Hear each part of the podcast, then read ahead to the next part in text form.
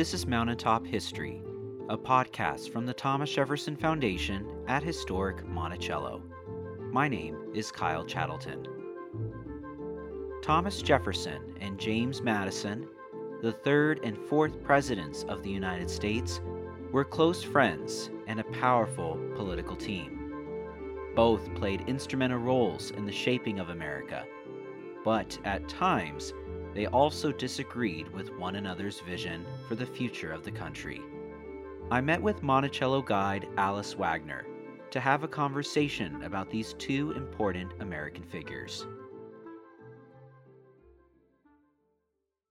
So I'm joined uh, today by Alice Wagner, uh, one of our guides here at Monticello, uh, to talk about a subject that Alice has uh, been familiar with for a number of years because uh, Alice, you used to work at uh, Montpelier, which was the home of James Madison. And that is our topic for today. We're going to be talking about Thomas Jefferson, third president of the United States, as well as James Madison fourth president of the United States, both uh, very much uh, connected to two important documents in American history Jefferson, the Declaration of Independence, and Madison, the United States Constitution. Uh, so, Alice, uh, just to get us started, uh, what was the relationship like uh, between Thomas Jefferson and James Madison? Well, really, they are political allies, intellectual partners, but most of all, they're best friends with one another. This is really one of the most remarkable uh, friendships in early American history. It spanned uh, uh, close to 50 years uh, that they knew each other.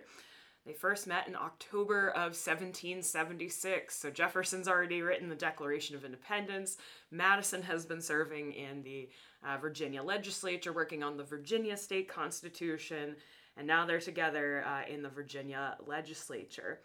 Uh, they're about eight years apart in age, but the age gap really didn't mean anything to them. Uh, they had a shared commitment to uh, securing religious liberty.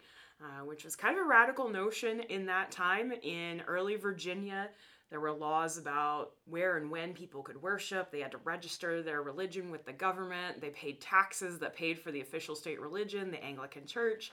And both Jefferson and Madison are saying, you know, hey, if we're creating this government by and for the people, the people need to be able to think for themselves. So that shared commitment to religious liberty is really what initially brings them together.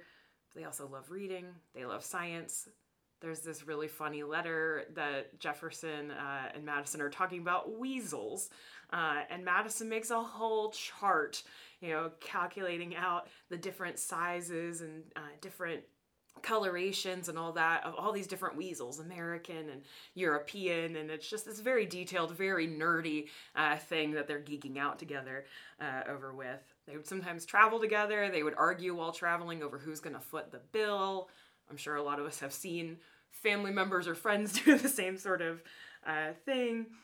And they're really a good balance for one another. Jefferson is kind of is the idealist, Madison the pragmatist. So uh, they balance each other very well. And one of Madison's most significant influences on the United States was his work on the Constitution, as I said a little bit earlier. What did Jefferson think about Madison's Constitution or his work on the Constitution and uh, and the philosophies surrounding that that new kind of federal government that everyone was working on over across the ocean while Jefferson was in Paris? Yeah, absolutely. Yeah, Jefferson's in Paris during the Constitutional Convention. You can tell it kind of is driving him nuts that he can't actually be there where the action's happening. So he's writing to Madison, getting kind of updates on it. But you know, it takes a month or two sometimes for these letters to get over to France. So it's not like he's getting immediate updates on what's happening. But prior to the actual Constitutional Convention, Jefferson is sending books to Madison because Madison is looking through history at you know, confederacies and democracies and republics so he can get a kind of historical background while developing uh, his ideas for the Constitution. Uh, and in classic Jefferson fashion, he's sending him crate loads of books, far more than Madison initially asked for. So they are talking about it, but the, the distance between them is kind of limiting how much Jefferson's directly involved. kind of a, a famous and good quote of Madison's. Uh, comes from the Federalist Papers. It kind of sums up his ideas, I think, is that ambition must be made to counteract ambition. If men were angels, no government would be necessary, right? So he, you know, is recognizing we need some sort of structure, we need laws, we need a government in order to make this freedom that we have fought so hard for uh, stable and uh, sustainable, that it can go on into the future. So, very much this idea checks and balances. After the convention, when they're working on ratification of the Constitution, this is where a big bone of contention comes up that Madison thought it was unnecessary to have a Bill of Rights. He thought the structure of the Constitution was enough to protect people's rights, and if you listed rights in the Constitution, that that would imply that the government gave them to you, not that they were your natural rights. But Jefferson, alongside George Mason and uh, James Monroe, are strongly pushing back uh, on, on, Madison on this. That know there needs to be a Bill of Rights. I mean, if you think back to the Declaration of Independence, Jefferson's listing out all these things that the king has done to violate the rights of the colonists. So uh, it makes sense that Jefferson wants that thread carried through. Later, Jefferson also proposed that the Constitution should be rewritten every 19 years. Now, 19 years specifically because he had calculated it that that was the length of a generation. I don't know why he didn't round up to 20, but you know, 19, there it is. Uh, and his idea being the earth belongs to the living, that every generation should have the right to decide its own government. Now, Madison is probably thinking back to the convention all this arguing, the deliberation and debate over months, several moments where Madison was not sure if this constitution was actually going to happen or not, and he's he's thinking, that's insane. We can't do that every 20 years. If we have a, a, a constitutional convention every 20 years, it's just going to invite chaos. And he points out the flaws in Jefferson's calculations that, you know, generations aren't strict, you know, that some people have their children when they're 20 and other people have their children when they're 35. You know, uh, generations are uh, not going to be exactly every 19 years. And so Madison's really arguing for the middle ground, which is very typical Madisonian uh, approach that, you know, don't have a radical rewriting of the Constitution, but we do have a system in place to make changes, the amendment process. And he doesn't want a static Constitution, but uh, rather uh, one that can be adapted, but just not in a radical, uh, every 20 years fashion. I love how Madison's one of his retorts is is through science, right? right. That that that rather than kind of may, maybe pointing out the the flaw politically of your argument, he's going to have this a nerdy conversation yeah. about how long a generation actually lasts and all that.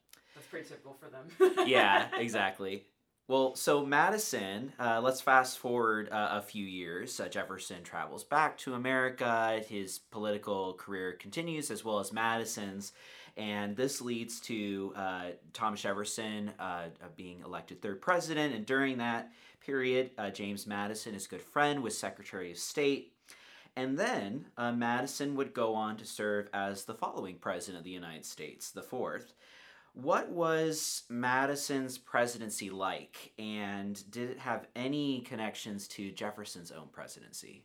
Absolutely. Uh, you know, Madison's presidency is really shaped by the War of 1812, sometimes called the Second American Revolution. It's our second war with Great Britain. But the roots of that war developed during the Jefferson presidency. Uh, now, so this this has to do with the Napoleonic Wars. What else is new? France and England are fighting with each other, right? English um, Navy vessels are capturing American merchant vessels, claiming that the sailors on board are British deserters and they're forcing them uh, into service in the British Navy. This was known as impressment. So you can imagine, right? A lot of Americans are really upset about this. These are their brothers, their husbands, their sons that are, uh, you know, being forced into, of all things, the British Navy. Jefferson really wants to avoid having a war again. Uh, so he instead enacts an embargo. So he's preventing British merchant vessels from trading with the United States, hoping to punish England economically. But this was an incredibly unpopular embargo. There were even some New England states that were threatening to secede from the Union because, after all, especially those northern states really depended on that international trade for their economy. So when Jeffer- or so when Madison becomes president, this is still an ongoing thing. Impressment hasn't really stopped. And so eventually Madison will turn to the option of war instead, asking Congress to declare war on Great Britain. Uh, the War of 1812 is is a hot mess to put it shortly.